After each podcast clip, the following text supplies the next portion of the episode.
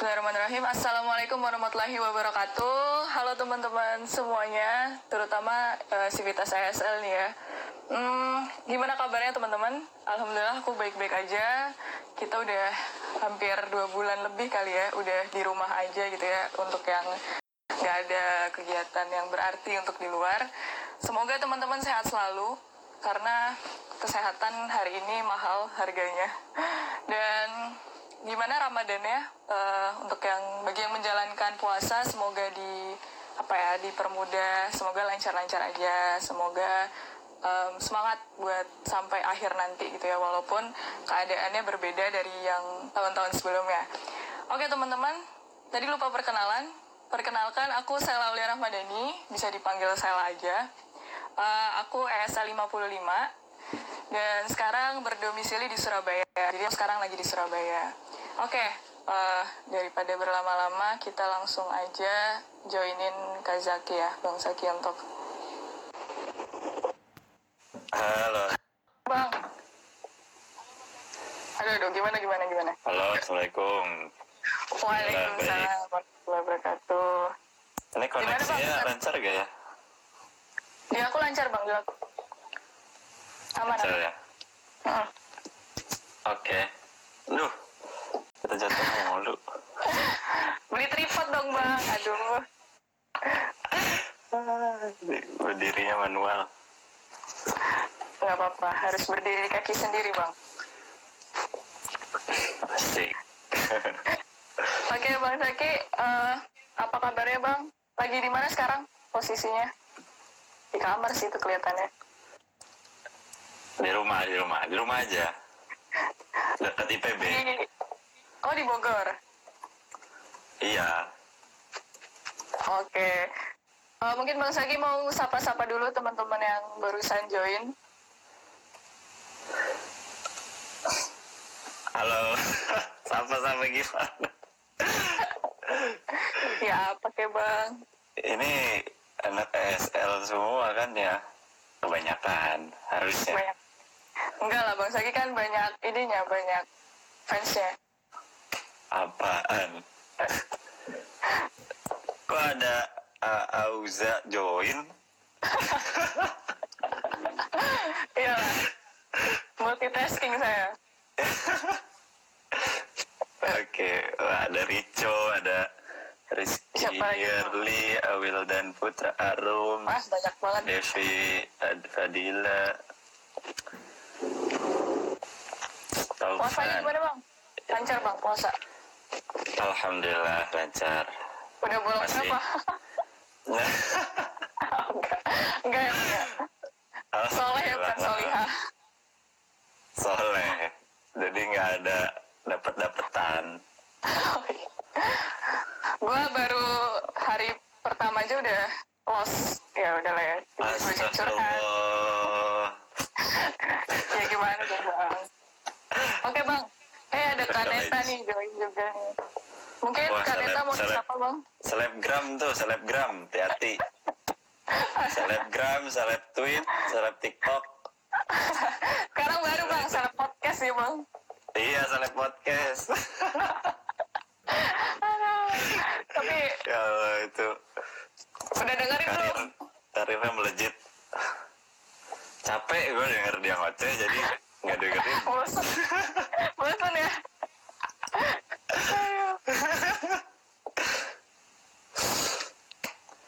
Oke Bang. Nih Risa. Apa tuh? Gimana? Keren nih. Ada kegiatan kayak gini. Juga bikin podcast juga kan? Yoi. Kemarin gue udah dengerin semuanya tuh. Gimana menurut Bang Saki? Keren. Gue paling kocak ini sih pas Firzi sama Haikal. Kacak mulu gue. Aduh. Mereka kan emang jagonya Bang. Firzi. Oke, ini udah mulai banyak yang join nih. Oke, welcome guys. Luar ESL ini fansnya Bang Saki deh. Bukanlah, teman itu. Oh ya teman. Teman rasa apa Bang? teman semua lah. Oke. Sip. Kita mulai aja kali ya Bang ya. Jadi hari ini teman-teman semua yang lagi nonton, hari ini aku ditugaskan sama Risa buat memimpin jalannya live pada hari ini, Maroon Talk pada hari ini, dan judulnya adalah How to be Impactful. Sebenarnya yang karena untung Bang Zaki ya narasumbernya bukan gua, karena gua nggak berdampak apa-apa. Emang gua berdampak, gua juga enggak. Ya, kan dampak ada positif ada negatif, kan gak tahu juga. Emang orang didikannya siapa sih ini? Enggak, ada didikan siapa sih. Didikannya SR gak usah buka kartu. Nonton gak dia? Gak tahu. Jangan sebut apa merek Bang. Oke. Kan? Oh itu kan Neta tuh berdampak ke hatiku. Unci. Astagfirullah. Saya suka ketua apa nih? Ketua Awil 2020. Oke.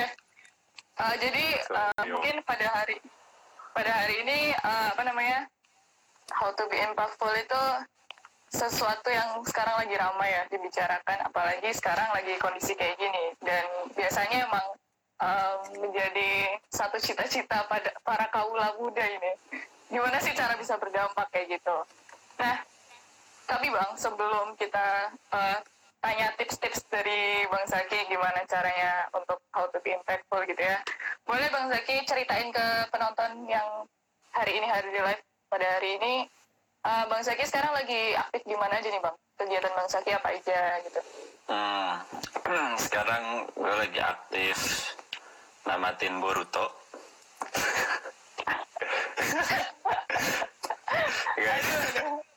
Yang pertama aja udah impactful banget ini. Enggak itu kayak gini refreshingnya. Enggak, sekarang gue lagi di Desa Main, komunitas Desa Main. Ya, terus sekarang diamanahin itu komunitas yang bergerak sebagai partner masyarakat desa. Nah, itu Desa Main join. Oh iya. Halo admin. Ya, ini Desa Main baru terbentuk Maret kemarin. Di waktu itu saya ke Wonogiri ikut peresmiannya. Dan sekarang udah oprek, isinya udah cukup banyak teman-teman yang baru join. Saya diamanahinnya jadi Director of Community Management. Nah, terus nih ada juga ruangkita.id itu juga join. Aduh, bentar itu jelasin setelah ini kayaknya. Jadi Desa Main ini tujuannya apa sih Bang? Kenapa di-create Desa Main itu sendiri? Ya, jadi Desa Main itu awalnya awalnya itu dari temen apa siapa ya? Saya juga bingung nyebutnya ini. Namanya Mas Tika. Itu kakak senior. Cuma ya kita temenan. Udah dari 2 tahun lalu kenal. Kenapa? Enggak. Emang kalau bukan teman apa? Kan biasanya cutting gitu. Tapi sebenarnya bukan cutting juga. Dia kakak senior tapi ya temenan. Iya. Dia sangat... Dia udah senior tapi masih sangat muda gitu jiwanya. Gitu. Ngajak untuk ikut ngerintis Desa Main ini. Jadi nah ini ada juga nih Bang Zalimam dari Banana Pirates. Soalnya Banana Pirates lagi live gitu. Oh iya ya. Tapi saya malah ngomong di sini nih. Oke. Maaf ya Bang, di sini dulu Bang. Nanti tadi lanjut. Banana Pirates jangan lupa di save ya live-nya biar bisa ditonton. Ya, nah, jadi Desa Main itu core utamanya sebenarnya pengen memberikan beasiswa untuk masyarakat desa, anak-anak desa gitu. Jadi kita nih sekarang kebanyakan kegiatan-kegiatan seminar motivasi, seminar beasiswa atau sebagainya itu kebanyakan tuh adanya di kota besar, di hotel apa atau di mana gitu. Cuma jarang gitu ada yang dilaksanakan di balai desa, di desa-desa banyak gitu. Ada, tapi mungkin jarang gitu. Nah, Desa Main ini dengan tagline Ingat Bangsa, Ingat Desa itu maksudnya adalah ketika kita pengen membangun bangsa nih, notabene kan yang paling banyak SDM-nya di Indonesia tuh masyarakat pedesaan gitu. Kabupaten tuh emang jauh lebih luas daripada perkotaan kan. Jadi emang masyarakat desa itu lebih banyak SDM-nya. Tapi cenderung di-push di orang-orang perkotaan ketika ada seminar atau pelatihan atau apapun itu. Nah akhirnya Desa Main itu pengen coba membuka kegiatan-kegiatan yang adanya seringnya ada di kota itu ditaruh di desa. Biar masyarakat-masyarakat desa itu juga berkembang gitu, bukan orang-orang kota aja yang akhirnya berkembang gitu, singkatnya itu. Ini banyak komen-komen, gue pengen baca juga tapi... Boleh. Boleh ditanggapi dulu deh, boleh ditanggapi dulu sama Bang Zaki deh. Ini pada ribut, adminnya siapa? Bang Jali, Devia, Taufik. Ruang kita, Kazaki siapa dong dari ruang kita nih? Iya kan tadi udah, ruang kitaku. Ruang kitaku. Peta, dengar podcast gue ya guys di Spotify, namanya menyelalaskan perasaan. Perasaannya sendiri aja belum selaras ini gimana? Itu bentuk usaha dia bang, kita hargai lah. Oke, setelah Desa Main apa lagi bang? Terus ada Banana Pirates nih. Nah, Pirates itu komunitas sosio traveler yang tadi Bang Zali itu salah satu foundernya, dan gue diajak waktu itu tahun lalu diajak, dan sekarang menjadi ketua public relation atau humasnya. Sebenarnya gue ketua barengan gitu sama teman gue Risa. Jadi berdua itu diantara ketua dan wakil gitulah. Oke, itu emang Banana Pirates apa sih bang? Ngapain aja? Kemarin kayaknya malah kayak liburan deh itu. Saya lihat di Pulau Banana Pisang. Iya, Banana Pirates itu kan sesuai namanya, sosio traveler. Jadi kita aktivis sosial yang basisnya itu traveling. Jadi orang-orang yang suka traveling tapi juga demen sama yang sosial-sosial nih. Nah itu cocok banget di sini. Dan kemarin tuh ke Pulau Pisang, pengen mengembangkan pariwisata Pulau Pisang. Karena Pulau Pisang itu sangat-sangat asri, bagus banget, keren, tapi jarang ada yang tahu gitu. Nah, salah satu usahanya itu adalah membranding Pulau Pisang. Selain itu, di sana juga kita kayak KKN lah, melakukan penyuluhan-penyuluhan untuk warga desa Pulau Pisang di sana dan sebagainya. Di Pulau Pisang itu... kegiatan yang emang pengen membuat pariwisata di Pulau Pisang itu lebih baik lah gitu, membranding Pulau Pisang. Jadi jalan-jalan iya, tapi ada kegiatan sosialnya juga. Selain itu juga udah banyak kegiatan-kegiatan yang sebelum gue masuk tuh udah keren-keren, kayak bangun madrasah di Kamboja, terus juga ada kurban di sana dan sebagainya. Itulah Banana Pirates. Outfit wakrab. Iya dong. Ini pengen kuliah offline, jadi ini sekali-sekalinya saya pakai baju bagus nih sekarang, pakai jaket ASL. 2 bulan nggak pernah pakai. Itu jaket ASL. Yoi. Gue nggak pakai. Nggak apa-apa.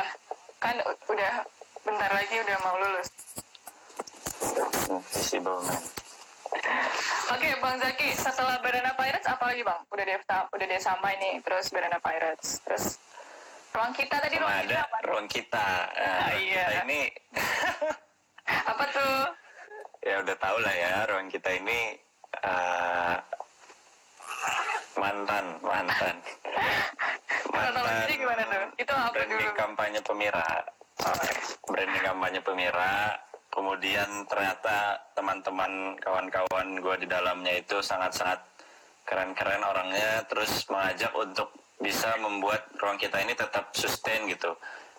Jadi tetap ada, tapi nggak aktif-aktif amat nggak apa-apa, tapi tetap bisa bermanfaat gitu sewaktu-waktu. Kayak kemarin kan ada momen kita coba buat bantu galang dana yang BMKM itu pakai konser amal sekaligus menunjukkan skill-skill anak-anak IPB gitu kan, memperluas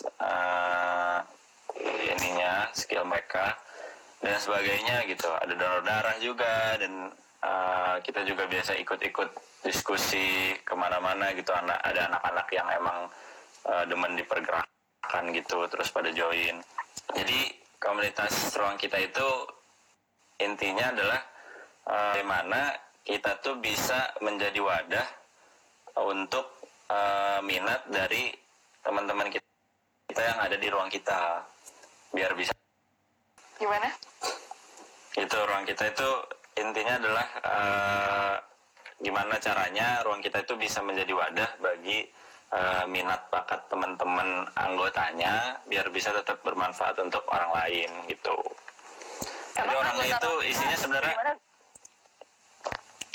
dari mahasiswa IPB kebanyakan anak 53.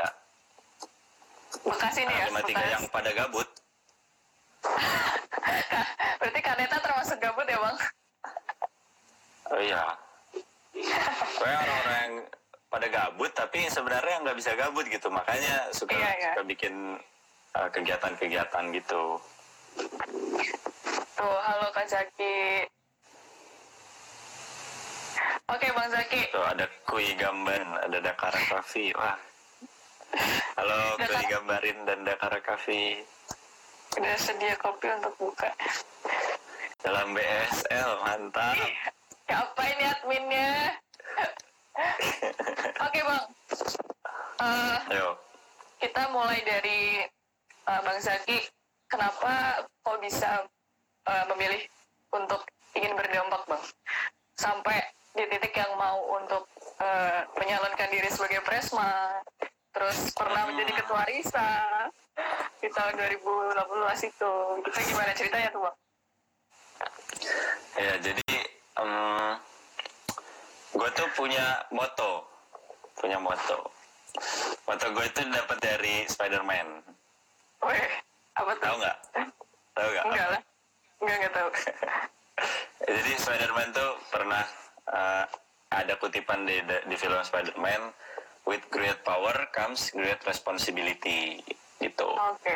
Jadi dengan kekuatan lahirlah sebuah tanggung jawab gitu. Jadi artinya kalau Spiderman itu punya bakat jadi superhero gitu kan, berarti tanggung jawab dia jadi semakin besar gitu. Kayak misal presiden nih Jokowi, Pak Jokowi punya kekuatan memimpin yang besar gitu. Makanya dia punya tanggung jawab untuk memimpin sebuah negara gitu. Sebenarnya dia bisa memilih untuk tidak jadi presiden, tapi karena with great power comes great responsibility, dengan kesadarannya jadi presiden gitu. Dan gue merasa kayaknya gue punya sesuatu yang bisa dimanfaatkan untuk orang lain gitu. Makanya gue merasa ada tanggung jawab lebih untuk ambil peran gitu. Makanya akhirnya gue jadi ketua Risa gitu. Terus jadi ini dan itu, sama nyalon Pemira juga gitu. Karena gak ada lagi kemarin kan, ya udah gue aja. Ya sih. Tapi kan gini, Bang, kadang tuh kita sebagai, misalkan kalau Bang Zaki punya kesadaran itu, tapi untuk membangun kesadaran itu sendiri gimana? Kadang teman-teman tuh mungkin ada yang masih ngerasa belum, apa ya, masih pernah nggak sih dengar statement gimana mau berdampak tapi sama diri sendiri aja belum selesai. Nah itu gimana tuh menurut tanggapan Bang Sagi? Ya, jadi memang kalau apa ya, kemarin juga gue kan itu pilihan yang sangat-sangat berat lah kemarin buat nyalon Pemira. Pas gue nyalon ketua Risa juga itu awalnya gue semester 2 kan gue nggak ikut Risa sama sekali, gue nggak ini Risa sama sekali. Tapi pas sering berjalannya waktu akhirnya kepikiran kan bahwa kayak gue kalau nggak ambil peran di sini sayang deh gitu. Pengen deh mencoba mencurahkan apa yang gue punya untuk rumah gue sendiri gitu, Risa. Akhirnya gue memilih untuk ikut Risa. Tapi memang waktu itu ada lawannya tuh kayak ego sebenarnya. Lawannya tuh ego sendiri, kayak ngapain juga emang untungnya buat gue apa gitu. Sebenarnya gini sih, kalau gue akhirnya berpikir bahwa kalau emang yang gue lawan itu adalah ego, gue coba pikirin positifnya gue kalau akhirnya terjun itu apa. Akhirnya gue nemu ketika gue jadi ketua Risa, positif-positifnya tuh ya sangat-sangat banyak, walaupun emang pengorbanannya juga sangat banyak. Tapi kan dibalik pengorbanan bakal mencapai sesuatu yang besar juga kan. Kalau pengorbanan kita besar, insya Allah yang kita capai juga besar gitu. Nah makanya kalau ada nih teman-teman akhirnya bingung, gue sebenarnya yang kita lawan kalau kita sebenarnya bisa tapi kita nggak mau, itu sebenarnya ego. Dan memang nggak semua orang sebetulnya bisa dengan mudah memutuskan, karena bisa aja dia dipertemukan dengan dua pilihan yang sangat berat, yang sama-sama berat. Kalau gue kesini sebenarnya gue bisa aja tapi gue meninggalkan ini. Nah kalau kondisinya lu nggak milih ini karena males atau karena ngapain juga, nggak ada gunanya buat gue, lu juga nggak ada kegiatan apa-apa lagi lain, nah itu baru lu harus lawan ego lu dan pikirin ketika lu ngambil peran di sini itu banyak hal-hal positif yang bisa didapat gitu. Oke. Nah ini tapi ada pertanyaan yang sangat relate ya, biar nggak kemana-mana. Itu kan tadi harus gimana caranya kita harus berani untuk ambil resiko, tapi gimana sama orang yang nggak bisa gitu bang, yang belum berani buat ngambil resiko-resiko itu? Ya itu buat yang suka tantangan dan mengambil resiko. Kalau yang nggak bisa gimana dong? Maksudnya adalah kalau orang yang nggak bisa ngambil resiko gitu atau gimana? Maksudnya orang yang belum berani, ya. Ya itu memang sesuatu kayak gitu kan emang harus diasah dan harus dicoba. Ya. Dan itu menurut gue emang mesti ada motivasi tersendiri untuk dia. Karena itu dasarnya entah dianya insecure atau dianya mager. Kalau emang dianya insecure ya itu kan permasalahan psikologis yang harus diselesaikan di lain ruang gitu. Gitu. Kalau ya memang sih kalau orang-orang itu berbeda-beda. Kalau gue emang cenderung orangnya sikat aja lah gitu. Oh, oke. Berarti nggak pernah ngalamin insecure bang?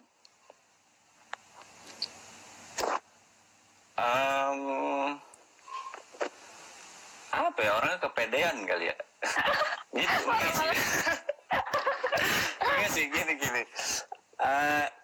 Sebenarnya insecure iya, cuma bukan jangan mau kalah sama insecurities gitu. Kadarnya lebih. Kemarin lebih juga. Lah ya. Iya, kemarin juga nih pas gue nyalon Pemira, emang gue merasa gue pantas, terus gak ada lagi yang lebih pantas dari gue gitu. Sangat-sangat tidak. Iya. Gue latar belakangnya sangat-sangat jauh dari lawan Pemira gue. Terus juga sama calon-calon Pemira sebelumnya itu sangat-sangat jauh kalau orang mau lihat track record. Orang belum kenal gue, banyak yang belum kenal gue. Terus gue skill ini itunya sangat-sangat kurang, sangat-sangat minim, wawasan misal rendah. Apakah itu kalau orang normal berarti gue orang. Kalau normalnya kan harusnya insecure kan. Gue gak bakal mau bersaing, tapi gue merasa ini momen yang gak bisa diulang lagi. Dan gue merasa, gue coba waktu itu gue mikirnya juga nggak singkat ya, mikirnya cukup panjang. Udah dari zaman apa tuh, soalnya sempat mikir iya nggak dan emang pada akhirnya tetap memilih untuk kenapa juga harus insecure, kenapa juga harus ini. Yang insecure itu orang-orang yang akhirnya nggak mau maju, dan bisa aja orang-orang nggak maju ini pertimbangannya juga sangat banyak, sedangkan gue masih pertimbangannya itu masih bisa dikesampingkan. Akhirnya tetap ya udah gue coba aja gitu, jangan takut itu. Nah waktu kan ini mikirnya panjang nih bang, waktu itu apa aja sih yang dipikirin yang akhirnya bang Sagi ngambil keputusan buat oke gue maju gitu? waktu itu ada 3 pilihan waktu itu. Ya. Pokoknya pas kan waktu itu pas KKN tuh 40 hari cukup menguras pikiran dan keringat juga pas KKN dulu, dan itu momen gue juga karena KKN itu suasananya tuh alam ya, pedesaan, alam, itu enak banget buat mikir. Itu ada 3 pilihan gue waktu itu, milih A, B, atau C. Memilih kehidupan semester 7 dan 8 semester 8 dan seterusnya. Intinya setelah demis Risa gitu, gue milih A, B, atau C gitu. Oke. Nah, ini pilihan yang cukup berat, gue nggak bisa sebutin ya ini 3-nya. Oh ya nggak apa-apa. Tapi salah satunya ada si Presma itu. Bukan jadi Presma sebenarnya, salah satunya ikut Pemira. Gue belum mikirin jadi Presmanya gitu. Iya. Yeah. Sampai akhirnya udah di momen dekat oprek Pemira kan waktu itu. Gue memutuskan untuk enggak. Akhirnya gue memilih yang bukan yang A aja, yang B atau C gitu. Sampai akhirnya banyak faktor-faktor X yang muncul, terus membuat gue berpikir lagi, terus mempertimbangkannya ya banyak hal, kesanggupan gue, medan yang bakal gue hadapi nanti, terus persiapannya, pendukung, dana, pokoknya banyak idealisme, terus juga ide apa yang mau dibawa, terus apa juga yang mau membuat beda dan sebagainya. Pokoknya banyak hal yang dipikirin lah gitu ya, kebalik dah tuh. Banyak hal yang coba dipikir, akhirnya sampai sharing-sharing ke pendahulu-pendahulu, akhirnya diyakinkan dan tulisannya oke, berarti gue insya Allah sanggup gitu. Gue bukan orang yang nggak bisa menghadapi keadaan nanti gitu. Gue orang yang sanggup untuk menghadapi keadaan nanti, walaupun memang sulit. Gue bisa mencoba untuk terus improvement gitu. Gitu sih yang dipikirin itu tadi banyak. Oke. Masa depan lah, skripsi juga betul pikirin. Nah, kan ini kan Mas Zaki akhirnya udah memutuskan untuk maju lah ikut Pemira dan sebagai peserta Pemiranya gitu kan. Kemudian tapi ternyata pada kenyataannya bukan rezekinya Bang Zaki gitu untuk memang bukan untuk menjadi presma KMIPB. Nah, itu pasti ada rasa, kalau aku ya, kalau misalnya aku nih di posisi Bang Zaki kayak gitu, pastilah ada rasa apa ya? Sedikit down. Sedikit down kali ya, nggak sedikit kali ya, banyak kali ya. Karena, gitu. Nggak cuma internal Bang, kan kita tuh kalau udah kayak gitu para kampanye itu kan banyak ya yang support kita tuh banyak dari eksternal yang udah berusaha sedemikian rupa lah menyiapkan apa-apanya, mulai dari desainnya, terus ide-ide dan lain sebagainya. Dan kalau misalnya kalau misalnya kita gagal tuh kan nggak cuma kita yang kecewa, tapi ada perasaan mengecewakan yang lain. Apakah Bang Zaki ngerasa kayak gitu nggak? Ya, ada perasaan itu jelas ada. Kalau gue nggak gitu, gue nggak bakal usaha untuk sampai sidang gugatan di MPM tuh waktu itu. Oke. Karena gue juga sangat-sangat memikirkan orang-orang yang udah berjuang di belakang kan. Orang-orang baik itu teman-teman yang hanya sekedar dukung, share, atau jauh lah pokoknya, sampai teman-teman yang emang di dalam inti tim gitu. Dan salah satu faktor utamanya juga sampai waktu itu gue memperjuangkan ke sidang gugatan adalah karena gue menganggap ada yang salah di sini dan harus diusahakan gitu. Dan saat itu pas penghitungan suara kan alhamdulillah menang. Pas penghitungan, sebelum penghitungan suara nih, itu kan malam ya, dan itu hari Jumat kalau nggak salah, apa hari apa gitu, pokoknya gue ada basketan gitu. Nah itu gue main basket dulu, basket fam kan. Yeah. Sampai jam 10 dan penghitungan suaranya juga dimulai sebelum jam segitulah. Akhirnya gue datangnya telat, dan emang saat itu gue udah pasrah gitu, serahin aja sama Allah, apapun hasilnya pasti itu keputusan Allah yang terbaik buat gue gitu, dan buat teman-teman gue yang lain. Nah akhirnya pas gue mau masuk tuh gue bilang ke teman gue, sekarang nih kondisinya gue nggak yakin menang tapi optimis gitu. Gue juga jadi bingung itu, optimis tapi pesimis, jadi optimis gitu. Optimis tapi pesimis. Gue nggak merasa gue bakal menang tapi gue optimis gitu, karena emang dari dulu kan yang gue coba 50-50 gitu ya. Iya 50-50, dan gue juga nggak kayak gue pasti menang nih, nggak gitu juga, karena mencoba realistis dengan usaha-usaha dan kondisi aktual yang udah terjadi. Terus keajaiban pas penghitungan suaranya unggul. Nah tapi pas penghitungan suara itu gue sama sekali bener-bener kayak ini belum beres, ini belum selesai, karena ada sidang pelanggaran yang bakal bisa mengurangi suara. Jadi saat itu belum kayak weh menang, belum sama sekali. Ada orang yang ngucapin selamat, gue sangat langsung bilang belum selesai, ini bisa aja berubah keadaan dan sebagainya. Udah gue sebar-sebarin kayak gitu, berdoa aja gitu kan. Karena pas sidang pelanggaran ada sesuatu yang mengganjal. Nah itu kecewa betul di situ kan, sampai meneteskan air mata. karena kayak nggak bisa ditonton banyak orang ya. Wah iya, waktu itu emosional banget pokoknya, karena ketika malam itu kan, itu sampai pagi ya, malam sampai subuh, keinget segala perjuangan yang udah dikorbankan dari belakang sampai sekarang, itu dikalahkan sama sesuatu yang janggal gitu loh. Karena waktu itu gue bilang sama teman-teman di tim ruang kita tuh, udah bilang ini sidang pelanggaran, kalau ternyata pada akhirnya kita tetap kalah ya udah ya, emang itu dari Allah gitu. Jadi nggak ada yang merasa jatuh banget gitu, nggak.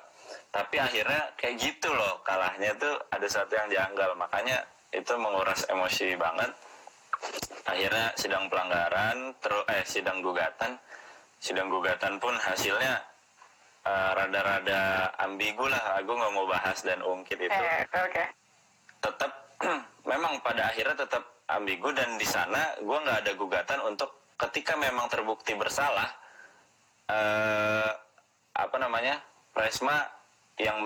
Presma jadinya adalah nomor urut 2 gitu. Gue nggak ada gugatan itu, karena tujuan waktu pengen sidang gugatan itu adalah membuktikan bahwa sebenarnya mana yang salah, mana yang benar gitu. Meluruskan. Akhirnya ternyata pada akhir, meluruskan. Gue nggak pengen merubah akhirnya, maksudnya nggak pengen gila jabatan gitu, pengen jadi presna gitu, enggak. Pada akhirnya tetap di akhir pun kita setuju ketika apapun hasilnya, karena ini udah usaha terakhir lewat jalur yang legal, ya udah kita terima aja ya. Pada akhirnya tetap enggak, masih janggal, nggak enak di hati, tapi tetap karena emang udah berjanji, udah terima aja, ini terbaik untuk Allah, dari Allah untuk kita. Ya udah akhirnya kita terima dan udah kita diam itu. Oke, berarti lebih ke menerima aja ya Bang ya. Jadi satu-satunya ya, menerima takdir. Karena yang menentukan itu Allah. Manusia cuma bisa ikhtiar. Ya. Terus akhirnya baru ruang kita itu dialihkan sebagai itu apa Bang? Jadinya komunitas ya, ruang kita itu. Ya, komunitas, grup. Pokoknya intinya bermanfaat aja. Mahasiswa gabut. Ya, iya. Yang penting bermanfaat. Oke, Bang. Nah, manfaatnya juga insidental. Oke, ini udah setiap hari. Ya. Ini udah 2 bulan nih kita ada di kondisi yang sangat tidak kita inginkan sebenarnya, tapi ya apapun yang dikasih kan memang itu yang terbaik ya buat kita. Tapi secara 1 bulan lah, 1 bulan terakhir, 1 bulan pertama saat kita pertama kali untuk disuruh untuk balik ke rumah masing-masing itu dari kampus, semua, gak cuma kampus ya, semua kondisi dunia tuh berubah yang benar-benar drastis gitu kan Bang. Iya, kacau. Iya, tapi kita juga harus gimana caranya bertransformasi, bisa bikin semuanya oke ini harus baik-baik aja gitu kan. Semuanya harus tetap berjalan sesuai. Ya, harus beradaptasi. Iya, beradaptasi gitu. Nah, gimana Bang Saki mungkin bisa ngasih apa ya, biar mahasiswa-mahasiswa yang lagi rebahan di rumah gitu kan, ada masukan lah buat mereka berarti tetap harus berdampak gitu. Itu gimana Bang di kondisi pandemi kayak gini? Oke. Jadi kita kan sebagai mahasiswa nih, emang mahasiswa itu disebut maha bukan tanpa alasan kan, karena emang kita udah satu tingkat lebih tinggi daripada siswa. Yeah. Nah, makanya sayang kalau kita itu sebenarnya gue masih mahasiswa ya, gue masih mahasiswa aja. masih, tapi gue gak kuliah sih. Ya daripada kuliah doang nih. Contoh kecilnya nih kayak Sela nih, Sela kan buat podcast. Dia kan buat podcast karena nggak bisa berperan di kampus secara langsung, bikin karya-karya yang menyesuaikan kondisi yang ada sekarang gitu. Dan ini tuh juga menjadi tantangan yang luar biasa buat para pengurus Ormawa, panitia, kepanitiaan juga, panitia-panitia besar kayak Genus, MPKMB, MKM, Risa pun itu. Ini menjadi tantangan yang sangat-sangat bisa mengasah cara awal berpikir lah. Kreativitasnya tuh sangat-sangat diuji banget ini. Benar. Makanya gue juga sempat kepikiran, ya Allah ini emang Allah maha baik. Gimana kalau gue waktu itu jadi presma ya? Wah, aduh pusing gue kan. Walaupun gue seneng ada di kondisi yang tertekan gitu, tapi ya di sisi lain, iya juga ya ini memang cobaan berat. Makanya semangat banget nih buat pengurus-pengurus Ormawa, karena benar-benar harus putar otak, melatih kreativitas, coba beradaptasi dengan kondisi yang ada. Gue juga kepo nih, MPKMB bakal gimana, ini bakal gimana, ini bakal gimana, apakah nggak jadi apa-apa kan, aduh, semoga lancar lah, itu. Iya, kalau MPKMB, MPD sama MPF ini pada pusing semua Bang, karena kan kemarin. Iya kan lu ketua MPD ya. Gara-gara kemarin barusan rektor kan berdialog tuh, udah ngeluarin skenario 3 itu, aduh makin ke skenario yang lain makin pusing ini. Kayaknya lama-lama kita pun harus harus menyiapkan plan A B sampai Z kali ya. Bahkan ada plan. Iya, benar-benar harus ada skenario A B C benar. Iya, ini sampai juga gue nonton itu. Kemarin kita bukan dituntut ya, lebih diarahkan coba lu pada bikin plan untuk online gitu. Aduh gimana ya Bang, ospek tapi online gitu kan. Iya enggak tahu lah. Kita iya benar. Emang harus dipikirin itu. Karena ini gak ada yang bisa memprediksi benar-benar loh. Masalahnya nih kita aja Indonesia masih first wave nih. Belum nanti ketika udah 0-0 di Hong Kong dan 0 waktu itu, di Wuhan dan 0, di mana waktu itu dan 0. Tapi bisa jadi ada gelombang kedua. Ya nggak ada yang tahu lah ya. Ya Allah, semangat. Oke, mas lagi Bang. Oke, itu ketua mau cewek aja nih. Iya, nggak apa-apa Bang, diuji Bang. Aduh. Oke, jadi tips dari Bang Zaki buat gimana caranya biar jadi mahasiswa yang berdampak gitu ya. Nggak cuma mahasiswa sih, kayak manusia kan emang ya sebaik-baiknya manusia adalah manusia yang bermanfaat, dan manfaat itu berdampak. Gimana caranya kita bisa berdampak, nggak harus untuk lingkup besar, tapi bahkan untuk berdampak untuk diri kita sendiri kan Bang ya. Iya betul banget. Nah itu gimana tips dari Bang Zaki? Nah ini bukan berarti gue adalah manusia yang udah berdampak ya teman-teman. Ini sekedar sharing dan bukan berarti gue udah berdampak seluas apa gitu, seluas samudra, enggak juga. Gue cuma berperan di 1-2 tempat. Emang kan filosofi dasarnya itu adalah khairun nas anfa'uhum linnas, tadi yang udah disampaikan Sela. Manusia yang baik adalah manusia yang bermanfaat untuk orang lain. Dan ini juga salah satu dasar motivasi gue dari kadep gue waktu BMPPKU dulu yang bisa membawa gue ikutan ini dan itu karena dan memang sebaik-baiknya manusia itu bermanfaat untuk orang lain. Siapa orang yang nggak mau jadi manusia yang baik gitu? Berarti kita harus coba bisa bermanfaat. Bermanfaatnya juga nggak harus besar-besar lah. Kayak misal ada teman kita yang bisnis, kita coba bantu share gitu. Itu juga suatu hal kecil yang bermanfaat. Walaupun followers lu misal cuma 2 gitu, share aja. Yeah. Gak apa-apa. Jadi itu hal kecil gitu. Terus juga apalagi sekarang nih kondisi pandemi, banyak banget orang yang sangat-sangat membutuhkan. Dan gue tuh dulu tuh sempat berpikir, kemarin gue sempat mikir nih, sebetulnya bayangkan kalau manusia di muka bumi ini itu hidupnya serba cukup gitu, nggak ada yang lebih sedikit pun. Gue akui diri gue ini juga itu masih lebih gitu. HP gue nih, sebetulnya gue cuma butuh yang bisa koneksi internet sama kamera gitu, tapi ini lebih gitu. Terus laptop, misal gue cuma butuh buat Microsoft Word sama bisa koneksi wifi lah, tapi bisa aja ini lebih gitu. Sama teman-teman semua itu pasti juga teman-teman yang mengkategorikan dirinya itu cukup, itu sebetulnya lebih dari cukup. Nah bayangkan orang-orang yang emang hartanya itu udah berlipat ganda, yang liburan ke luar negeri kemana-mana, itu bayangkan kalau hartanya itu didistribusikan dengan baik ke orang-orang yang membutuhkan. Yeah. Nah makanya kita nih udah bisa nonton live IG itu udah lebih dari cukup pasti hidupnya.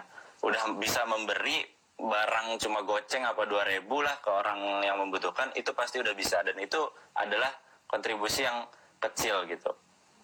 Itu sih singkatnya. Oke. Okay. Berarti kalau dari Bang Saki tips untuk bisa menjadi manusia yang berdampak itu mulai dari yang kecil dulu ya Bang. Kayak ibaratnya ya, kecil juga apa-apa. Donasi nih, tapi kita cuma punya uang Rp1.000, padahal cita-cita kita pengen berdonasi Rp500.000 gitu. Jadi kita kelamaan mikir pengen Rp500.000, malah nggak berdonasi. Iya.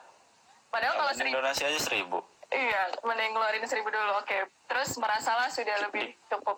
Nih aku ngerasa lebih cukup dari Bang Zaki karena internetku kayaknya lebih lancar dari Bang Zaki. Nah kan. Ya, bersyukur. Ya, ya. Okay. Tapi gini ya, tapi bukan berarti mulai coba berdampak dari hal kecil, tapi ketika kita bisa hal yang besar kenapa enggak gitu. Ya, teman-teman gue bilang udah dari yang hal kecil, yaudah mulai dari kecil dah, padahal yang besar juga bisa gitu loh. Intinya bukan kayak, dari yang kecil sih, intinya lebih ke ya udah lakuin dulu aja gitu kan ya. Iya, lakuin dulu aja yang bisa gitu. Karena kecil besarnya tergantung kondisi kita kan. Benar. Oke Bang, mungkin ini ada waktu 5 menit kali ya untuk sesi tanya jawab. Kita scroll dulu. Ini 1 jam nanti. Iya keputus. Mati sendiri loh. Tadi mulai jam berapa? Oh iya ya. Ya udah deh, kayaknya udah mepet. Closing statement aja deh dari Bang Saki, gimana Bang? Closing statement. Apa ya closing statement? Tadi juga ada closing statement. Iya. Belum. Closing statementnya jadi sekali lagi kita sebagai manusia itu punya akal, punya tangan, punya kaki, punya harta yang cukup insya Allah. Cara berdampak itu bisa dari mana aja, bisa dari bagaimana aja. Dengan menonton ini pun juga bisa berdampak. Berdampak buat siapa? Buat Risa, buat gua, buat Sela gitu. Dan hal-hal kecil kayak cuma ngasih tukang parkir 2.000 itu juga udah bisa berdampak gitu. Jadi berdampak itu jangan coba kalian kategorikan sebagai hal yang besar kayak masuk organisasi, jadi ketua apa. Itu berdampak juga, tapi ketika kalian bisa melakukan dari hal yang kecil itu juga udah berdampak. Jadi jangan ragu untuk memulai. Masya Allah, mantap. Oke Bang Zaki, terima kasih udah meluangkan waktunya sama Risa pada sore hari ini. Semangat Risa. Iya, semangat juga Risa ya. Saya bagian dari Risa, tapi anggotanya. Yeah, mantap. Iya kan? Jangan bilang lu bukan Risa ya. Awas. Iya, bukan Risa. Oke, terima kasih Bang Zaki. Dari kecil ini aduh jadi nggak enak. Pokoknya tuh sekarang kalau bermain sama Risa tuh isinya nggak enakan mulu dah. Parah emang nih. Parah. Ya, insya Allah. Gak apa-apa kok, gue juga tingkat 2 kagak ini, kagak Risa. Tapi terus sekarang jadi ketua Risa. Ntar lu jadi gitaris aja. Enggak gitu konsepnya.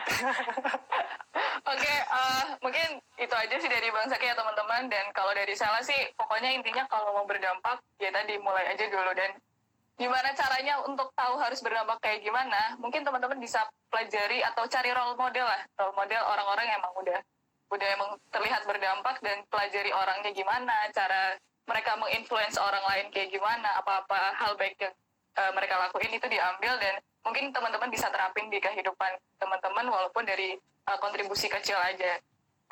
Itu aja dari aku dan itu aja dari Bang Zaki. Terima kasih teman-teman ya, udah nonton. Terima kasih ya, mohon maaf kalau ada salah kata. Ya Bang Zaki gak apa-apa, sama-sama. Ya terima kasih teman-teman semua, terima kasih Risa juga yang udah memberikan kesempatan kita berdua buat buat sharing pada sore hari ini. Kurang lebihnya mohon maaf. Assalamualaikum warahmatullahi wabarakatuh. Makasih Bang Zaki. Dadah teman-teman. Waalaikumsalam. Makasih.